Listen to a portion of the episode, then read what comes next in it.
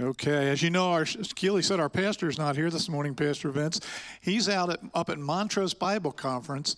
He's doing a, a marriage conference up there. He's the lead speaker there. So you be praying for him. The conference is probably almost over, so you really want to just be praying that he makes it home in time for the game okay because that would that would be his prayer request but anyway no. So today we have a treat. I was here for the nine o'clock service and it was it was it was really good. Steve petrillo is speaking one of our own and you may not have known it but steve petrillo was an associate pastor at christ bible church for about five years and he did teaching and preaching there.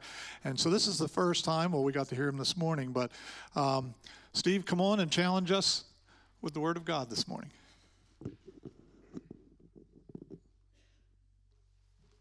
morning. If I was Pastor Vince, I'd say, all right. all right, so Pastor asked me to preach uh, before the first of the year, and he said specifically, Can you preach on the parable son? And I said, Sure, be great. And I thought, you know, it'd be great to, you know, give you a break because you just worked too hard, especially with, with Pastor Greg not here. And he said, Oh, no, I'm, I'm, I'm preaching, I'm just away. And I thought, oh my goodness. And then he said, he texted me, he said, you know, and if the Spirit leads, uh, you know, you can preach on uh, marital stuff, which is what I'm preaching on. I was like, I don't think so, Lord. you see, I am maritally challenged. Uh, I, I was an offensive tackle. People don't believe me when I tell them this. I was an offensive tackle in college, and we had a great um, uh, Bible study, football Bible study in college. And one of our guys became a pastor. so uh, when I met uh, my bride and I got her to say yes, uh, I asked him to come down and marry us. And he said, I will, but I have to counsel you first. And so he came down to counsel us. And after a, a session or two, he said, I don't think you should get married. and I said, why not? He said, you know, he said, I know you. You're just too domineering. You'll dominate her. And I was like, I don't think you know her as well as I do. so I've been married 35 years happily, and my wife's been married about three months happily. and uh, we have gotten along just fine. And uh, I became a judge. I'm, not, I'm, I'm, retired as a judge, so I can talk like this. Uh, but I was a judge for 16 and a half years in Pennsauken.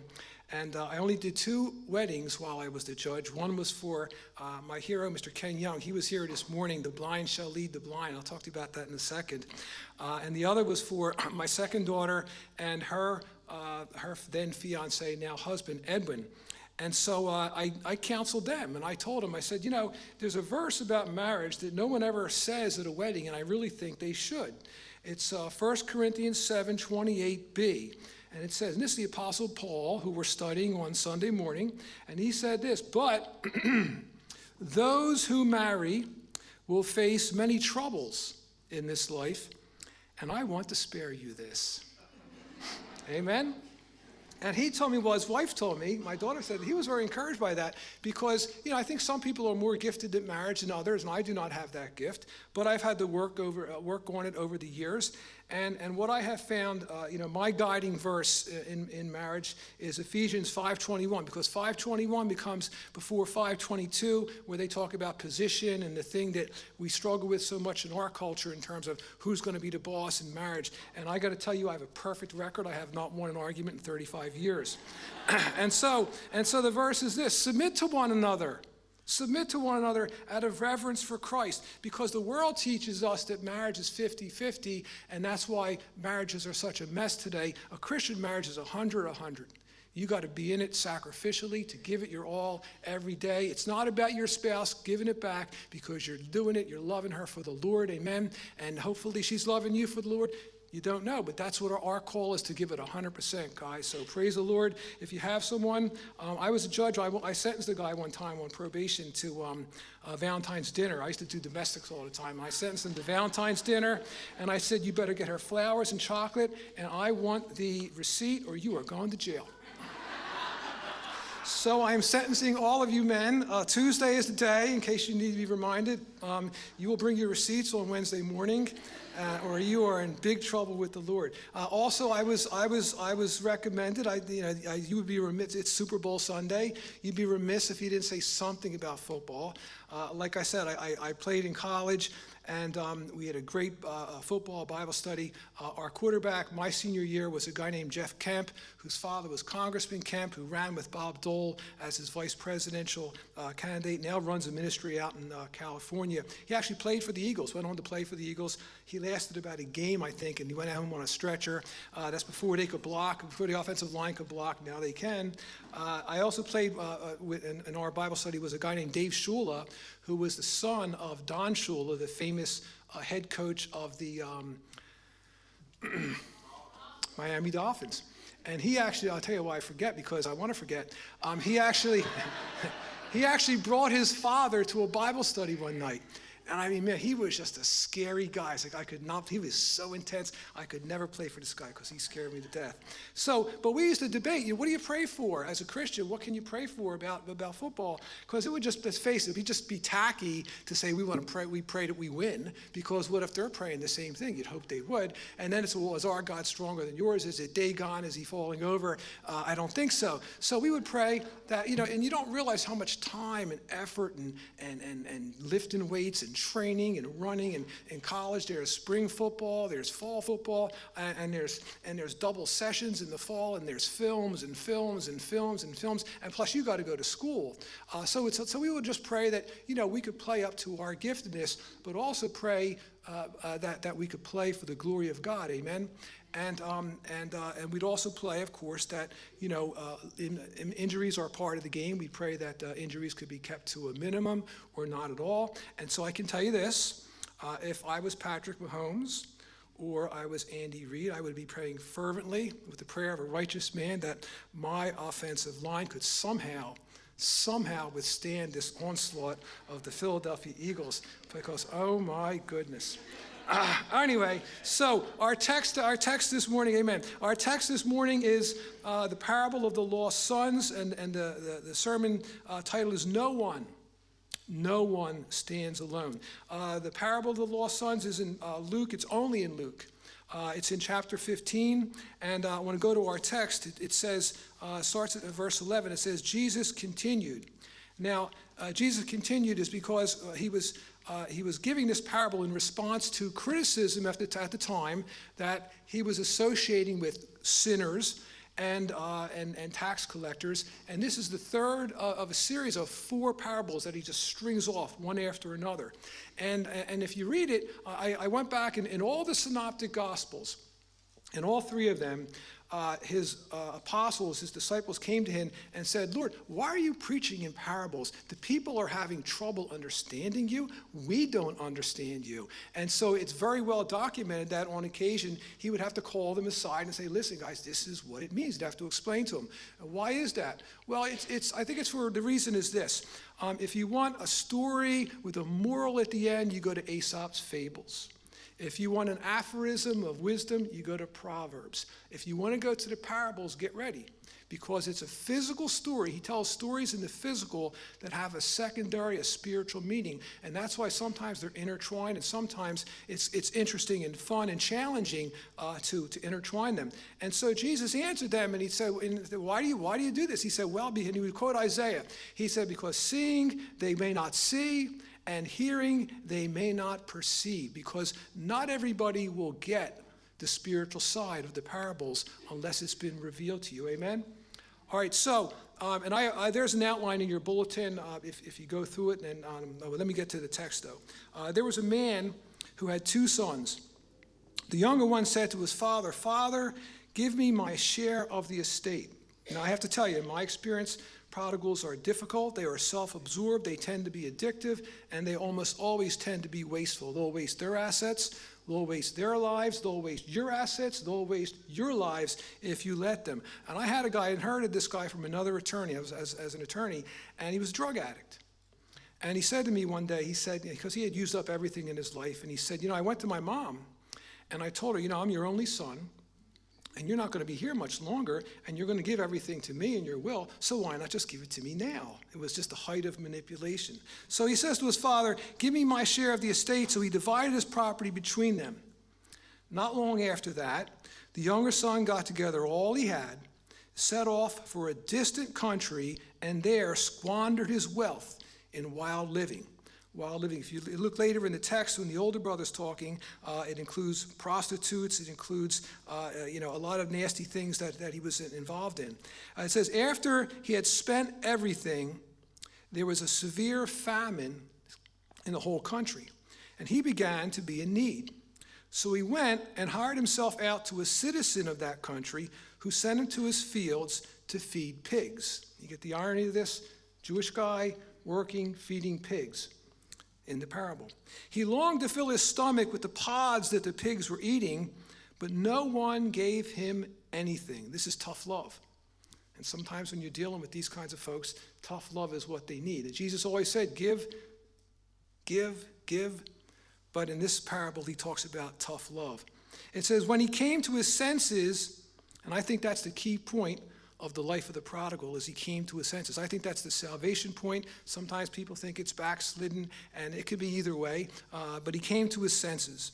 And he said, How many of my father's hired men have food to spare? And here I am starving to death.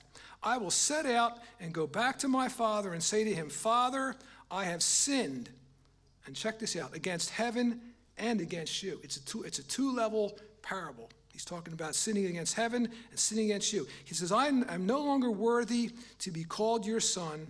Make me like one of your hired men. So he got up and went to his father.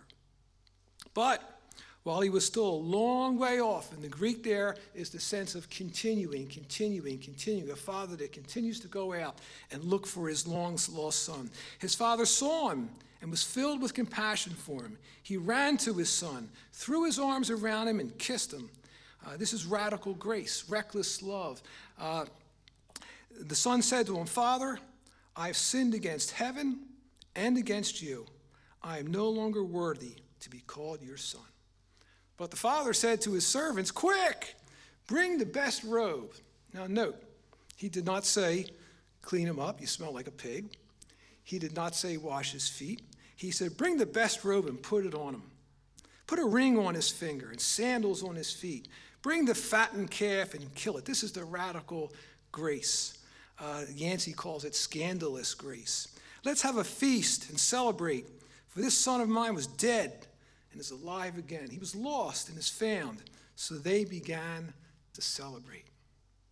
Meanwhile, the older son was in the field. Now, I got to tell you, I have a heart for the older son really do. This guy was a, he, he, was a, he was a good guy. He's, he's a working. He doesn't even know what's going on because he's, he's, he's on the job. He's working. He's doing what needs to be done. Uh, when he came near the house, he heard the music and dancing. So he called one of his servants and asked him what was going on.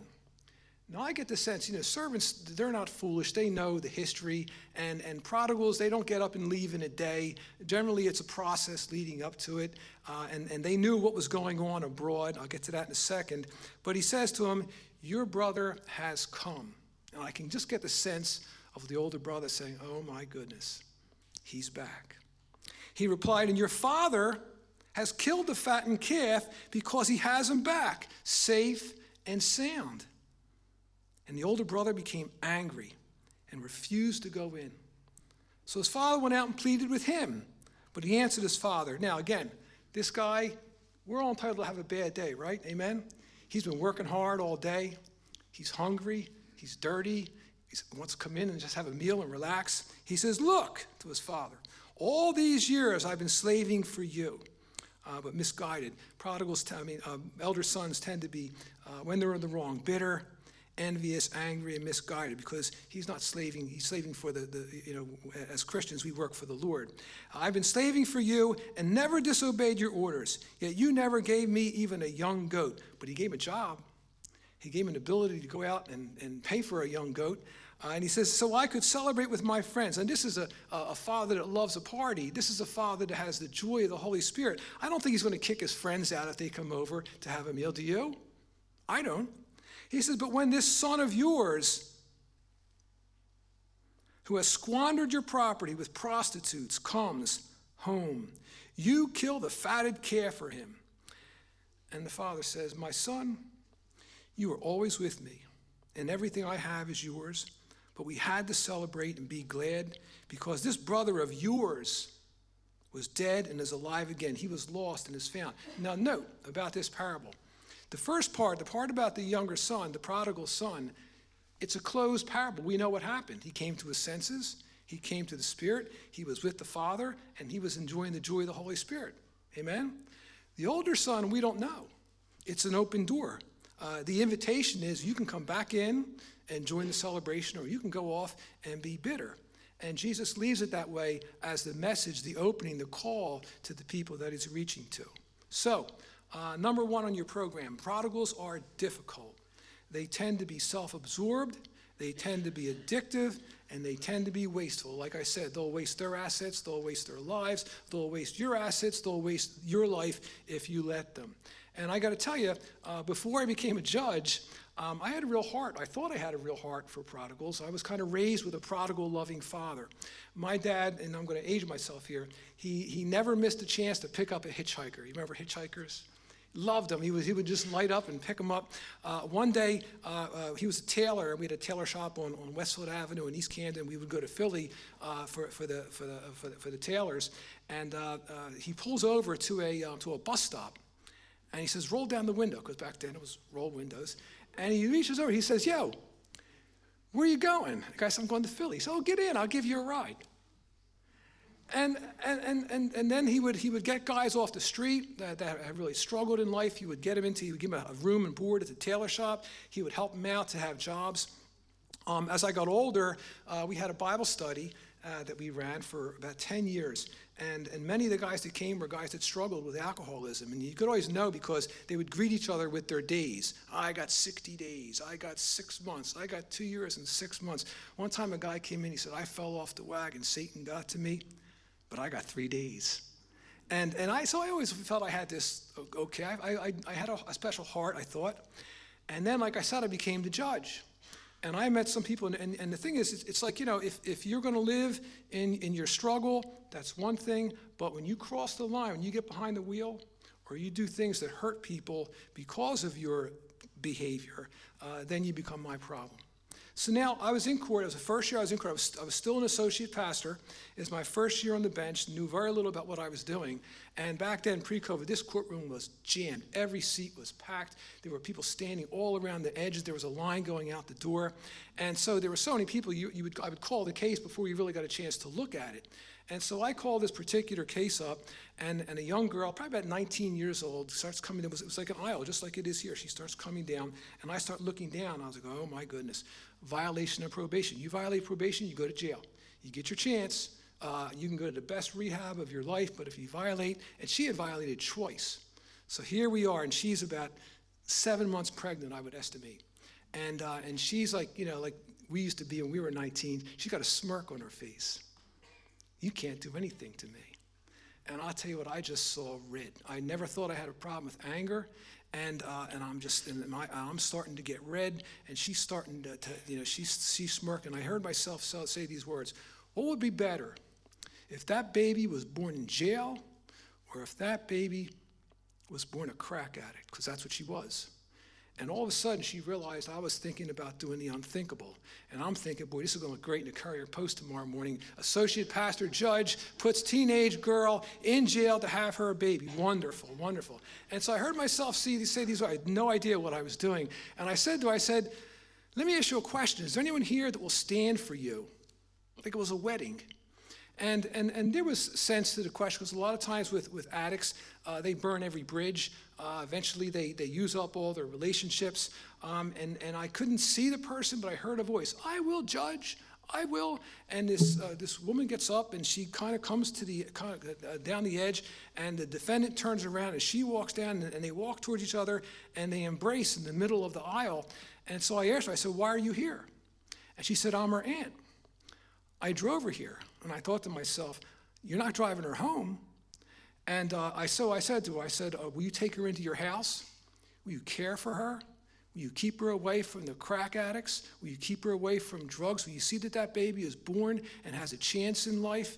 And uh, now, now, so they're crying, I'm crying, everybody, half the people in the court are crying, and away they went. Never saw from them again, and that's 16 years ago, and that's a good thing in, in that business.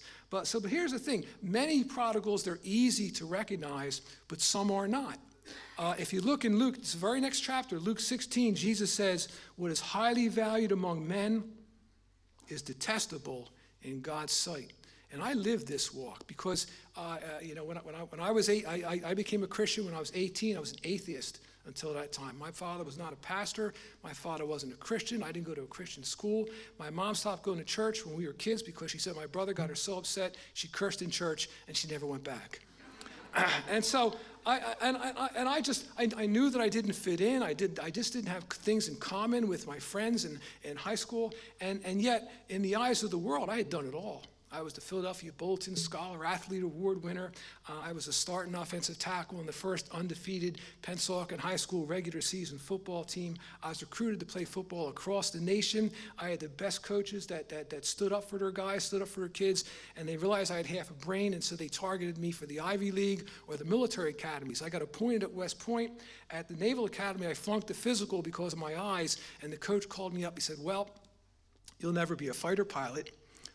But if you can see well enough to pick up scraping linebackers and blitzing defensive backs, we'll waive that and you'll be our guy. I turned down Harvard, Yale, Princeton, and uh, Columbia and Penn to go to Dartmouth, the northernmost of the Ivy League schools. Founded in 1689, Vox Clamantis in Deserto, a missionary school uh, to the Indians. And I was spending my summer just training. I lift two or three hours in the morning. I would run, I do sprints, I do drills. I had to swim at night because you had to swim for some reason to matriculate there. I don't know why, still don't know why. Um, I, did, I was challenged with that as well. Uh, and, and I was absolutely miserable. Uh, in the eyes of the world, I had done it all. I was a B student at Pennsauken High School, going to the Ivy League on a full ride. And I couldn't understand why there was no meaning, no purpose in my life. And you see, I didn't understand where I came from. I didn't understand where I was going. And I didn't see how anything I did in the meantime made any sense or had any value if I was going to lay down in that box at the end of my life, and that was it. And my brother saw me. Now, my brother was not a Christian. Um, he be- eventually became a Jehovah's Witness. Uh, but he saw my acts for some reason. He just he said, "Why are you doing all this?" I said, "I really don't know." He said, "Why don't you read the Bible?" And I said, "Sure." I'm reading everything else because I was trying to get my brain ready, for school as well. And so I started reading. A couple days later, he came back. He said, "How'd you make out?" I said, "Not too well." Uh, he said, What happened? I said, Well, I got tied down in the begats, the begats, the begats, and the Mosaic Law. I just didn't see the relevance of any of this. He said, Well, have you tried the New Testament? And I was, What is that? He said, It's the exciting conclusion. I thought, Never heard of it. So I found the New Testament, I started to read. And for the first time in my life, uh, maybe since you know catechism when I was a little kid, I prayed because I got to the miracles and I was having a real problem.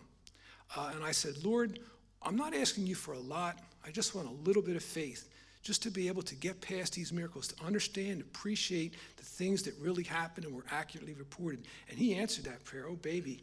And I got to the end. I got to the end when this man walked out of the crypt, and all of a sudden, everything made sense to me. I was formed in my mother's womb. I had an eternal house, an eternal room in heaven, and I had all the blessings to live for that goal during the course of my life. My life had meaning and purpose. So now, in the eyes of the world, things that were not as highly valued because you know you come under criticism when you make those changes. Uh, but now I had things that were valuable for in, in God's eye. And so, uh, how about the older son? Well, older sons can be so wrong. They don't have to be wrong, but they can be wrong. Remember, there's a choice uh, involved. And so older sons can be bitter, they can be envious, they can be angry, they can be misguided. Um, so let me give an example of what I experienced and what I believe is, is the wrong. Um, as as Dan said, I, I, was a pastor about five years, five or six years. But before that, uh, I was a deacon, I was elder, and we were at the church for uh, well over 20 years. And um, it was, a, a, a close knit group of guys, pastors, and we really had a heart to take the gospel out to the world, to, uh, to uh, the, the, world around us. And so we devised uh, to uh, transition from hymns to contemporary music, the kind of music that uh, they like here now. And these, this was the 90s now. These were the worship wars. Uh, we uh, devised we devised to uh, uh, make the the, the, the to, to, target the preaching to more thematic to, to reach out to people who would come in. but we also asked the Bible studies to, to break down for, for six weeks, eight weeks and to uh, go out two by two. Every Lone Ranger needs a Tonto, and to go into your and to go into the homes Invite your friends, invite your family, invite your coworkers. And one of my jobs was to supervise uh, the, those, uh, the, the leaders that were doing it. And the place just exploded. Uh, we went from 150 people to 750 people in a period of about eight weeks. And I thought, you know, again, I didn't come from church, I didn't have the, the background. And I thought, this is, you know, praise the Lord, this is wonderful. And oh my goodness, and, and a, a backlash started. Uh, I want my hymns. There's somebody sitting in my seat.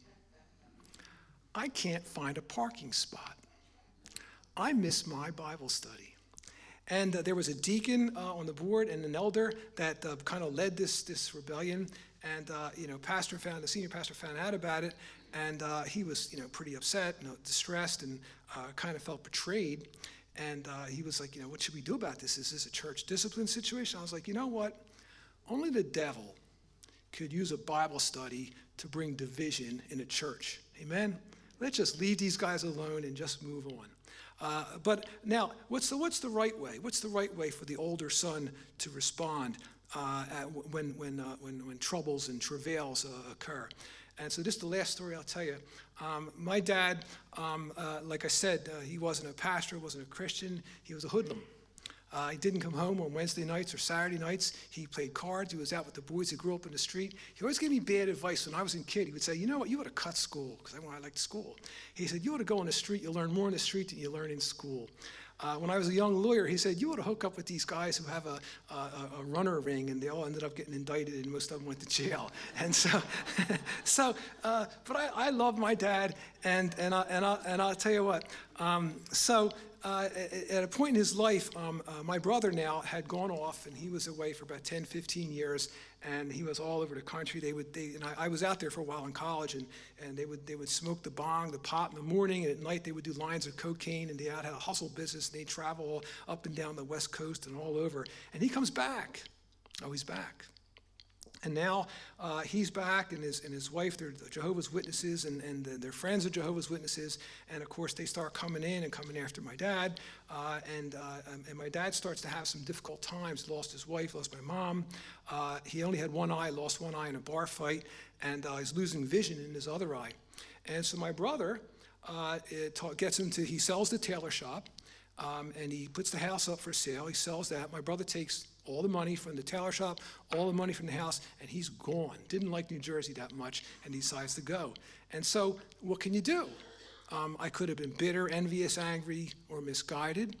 But, and my wife was upset, my sister was disinherited, and I was like, praise the Lord.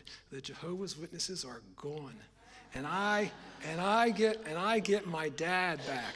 And so every Sunday I would take him, uh, I take him to church. And one, I'll never forget, one day we're walking, he's like, you know, he liked the people. So one day we're walking into church and I was carrying a lot of stuff. I said, hey, Dad, can you carry my Bible? And he said, you know, I never thought I'd see myself carrying a Bible and walking into church. And then as things started to go, he, his vision is dissipating in his, in his only eye. And um, a man from around the corner, uh, Mr. Ken Young, Kendra's uh, uh, dad, uh, who was blind, uh, the blind shall lead the blind. He found out about my dad. He comes around the corner, knocks on the door, introduces himself, and he teaches him how to do his laundry. He teaches him how to cook without burning the house down. Uh, had a couple close calls on that, but we made it through. And uh, my dad used to love to read, couldn't do that anymore, so Mr. Young would start to read to him. And guess what he read from? Amen. And so one day Mr. Young calls me up and he's all excited. He said, Steve, he gets it. Your dad gets it. He understands the gospel. And I was like, oh, Mr. Young, that's, that's just an answer to prayer. And then a short time after that, uh, we used to do a lot of Promise Keeper stuff and started out, there was like 40,000 guys at a stadium. By this time, it was down to the, the indoor uh, facility. So we went down to, we we're down in Maryland, it's about 16, 17,000 people there. And we got there late, so we were all the way up in the cheap seats.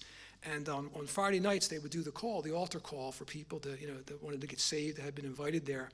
And um, almost all the way through it, uh, my father now he's blind. He's got a, a, a, um, the staff of Odin. He can barely he can barely walk, and uh, uh, and he says, "Take me down." And I'm thinking to myself, yeah, it's a long way down there. I mean, and, and, and they're almost done. You know, it's I don't know I don't know if we'll make it down in time. And he's and you know you don't argue with my dad. It's just one thing. He said, "Take me down." So I stand up, And uh, all the guys in our group uh, see what's happening, they all start to cheer. And then it kind of goes out across the, the upper level. Then we go down to the lower level, and they all see what's happening.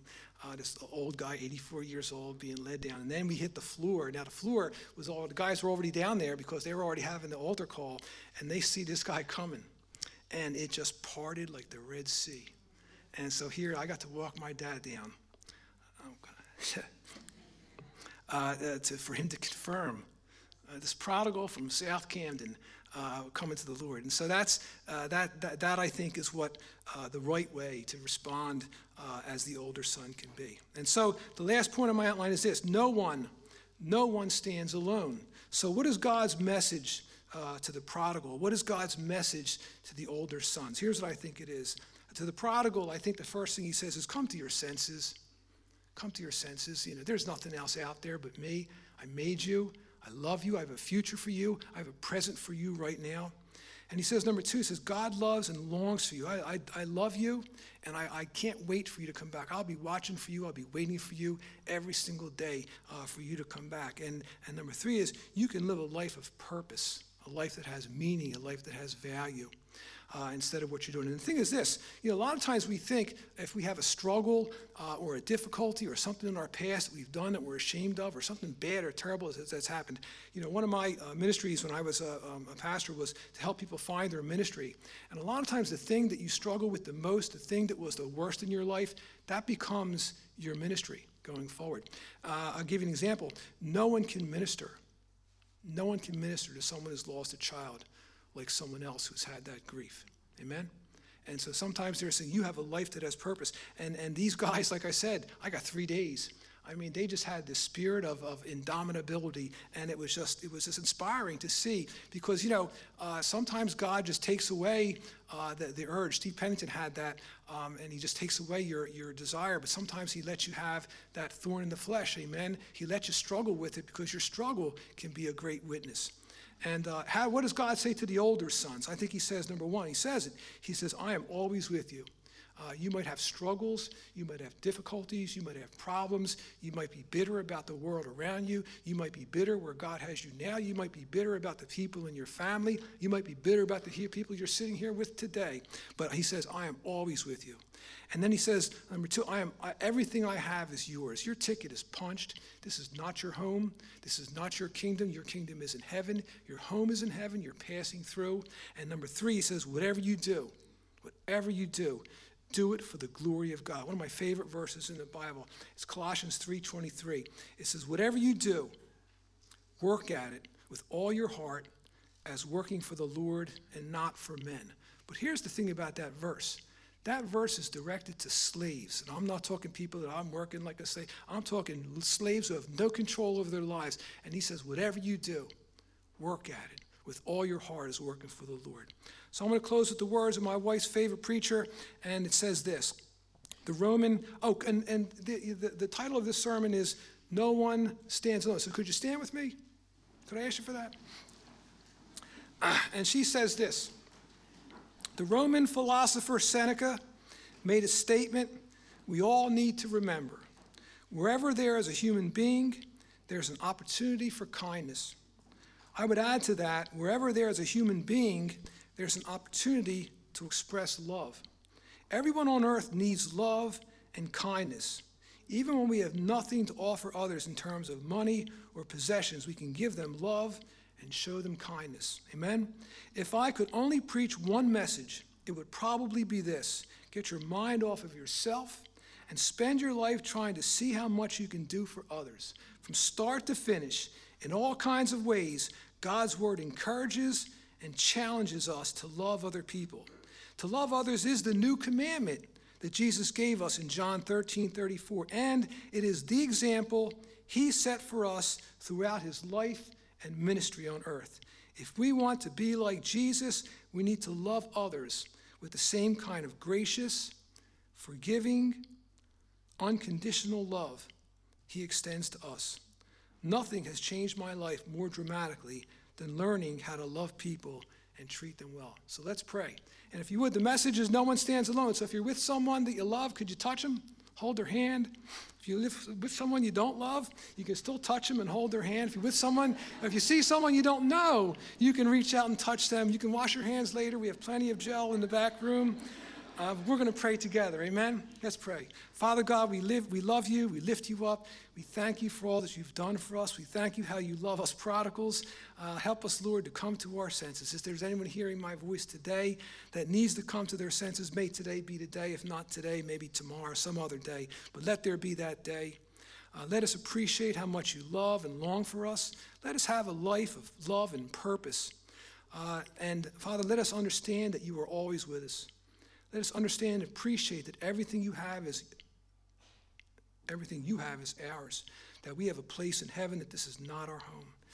And Lord, help us to understand and appreciate that whatever we do, we want to do it for your glory and for your grace so we can walk and be more like you. Amen.